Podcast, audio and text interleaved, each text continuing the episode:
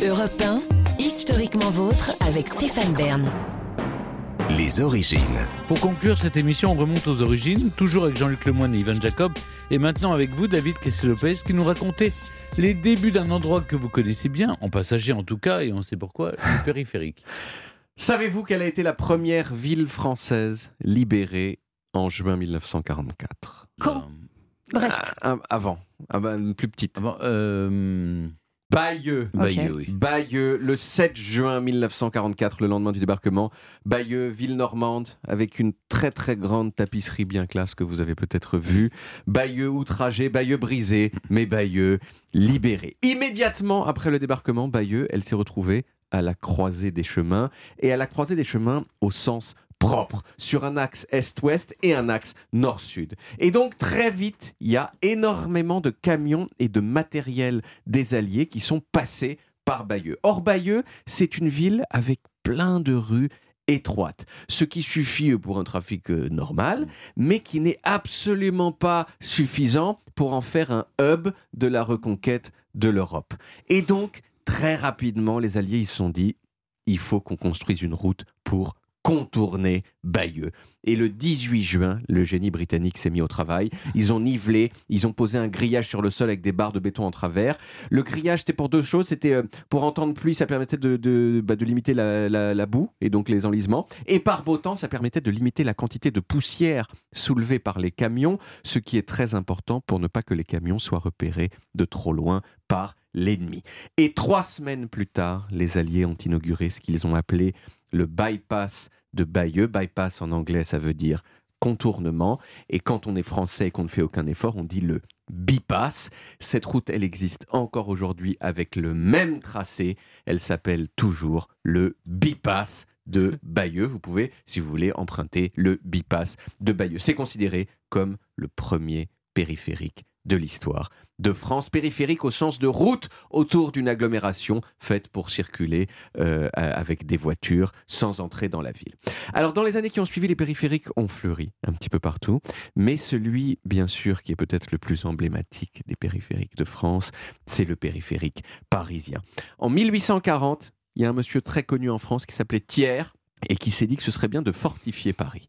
Alors il a fait construire une enceinte tout autour de Paris, l'enceinte de Thiers, que vous connaissez peut-être si vous êtes un petit peu parisien, l'enceinte de Thiers qui n'a jamais servi à rien. Elle n'a jamais défendu correctement quoi que ce soit. Le seul moment où elle aurait pu servir, c'est quand les Prussiens ont marché sur Paris en 1870, mais la portée des canons à ce moment-là était déjà trop grande. Euh, en plus, il y avait des morceaux où elle était même pas finie, donc il y avait des brèches dans le truc. Enfin, c'était complètement nul, jamais servi à rien. Et en 1919, donc comme elle servait à rien, on l'a détruite. Mais on s'est retrouvé dans cet espace avec un gros trou en forme d'anneau entre Paris et sa banlieue. Trou qu'on a appelé la zone. La zone entre Mmh. Paris Mmh. et les faubourgs, et qui était peuplée de gens pauvres, de prostituées et de bandits qu'on appelait les zonards. Ça vient de zone, eh ben oui, voilà, étymologie dans ta face. Et là, rapidement, rapidement, on s'est dit, et tiens, si on mettait une route Mm. à cet endroit-là, non seulement parce que ce serait pratique, euh, mais aussi pour autre chose. Mes confrères de France Culture, ils ont retrouvé comme ça un rapport de 1937 qui dit, en gros, que de mettre une route à cet endroit-là, ça permettrait de bien délimiter Paris pour pas qu'on se mette à confondre Paris avec le Valois hein, et Boulogne et tous ces Et endroits Malakoff. sans la grâce et Malakoff, parce que quand même, faut pas déconner. Alors la guerre, euh, elle a retardé tout ça, et finalement, ce n'est qu'en 1956 que les travaux du périphérique ont commencé sur la zone.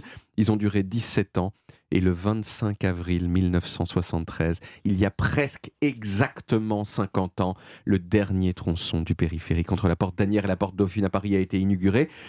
Le périphérique parisien, c'est devenu l'un des symboles des Trente Glorieuses, mais comme beaucoup de symboles euh, des Trente Glorieuses, euh, genre le pétrole, euh, la tour Montparnasse, euh, les mains aux fesses euh, dans un contexte professionnel, le périphérique a aujourd'hui mauvaise presse.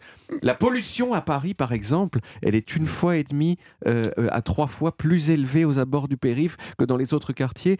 Et il y a des gens nombreux qui veulent à minima réduire le nombre de voies du périph' et y planter des dizaines de milliers d'arbres pour que ce soit plus joli. Et il y en a aussi carrément qui veulent le supprimer. Ce qui reviendrait peut-être à le transformer de nouveau euh, en zone avec peut-être euh, des zonards dedans. Et le couvrir aussi, non? Le cou- Oui, il y a des, y a des pour couvrir des parcelles en tout cas. Mm. Bah, merci beaucoup, Bah, je vous en prie.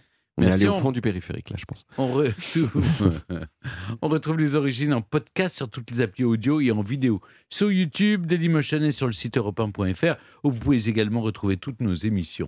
Voilà, historiquement vôtre, c'est terminé pour aujourd'hui, mais on revient demain dès 16h avec toute l'équipe et surtout avec trois nouveaux personnages, trois sœurs qui ont vraiment fait comme leur sœur. Éléonore de Provence, qui a fait comme sa sœur Marguerite, elle a épousé un roi et elle est devenue reine. Puis une muse de l'impressionnisme, Yvonne Le Roll, devenue roi en épousant Eugène, après que sa sœur a épousé Louis, l'autre frère roi. Et vous, Jean-Luc, vous nous raconterez une sœur qui a fait comme son frère qui était devenue sa sœur. Euh, sœur, frère, sœur. Oui, oui, c'est ça, exactement. Je vous raconte Andy, devenue Lily Wachowski, qui a donc changé de sexe, comme l'avait fait son frère Larry en devenant Lana Wachowski. Vous savez, les réalisateurs de Matrix, devenue réalisatrice. Donc, Ah oui, c'est bon, ça y est maintenant, j'ai tout compris. Vous nous raconterez tout ça demain. hein. Alors à demain, les amis. Retrouvez Historiquement Vôtre tous les jours de 16h à 18h sur Europe 1 et en podcast sur europe1.fr.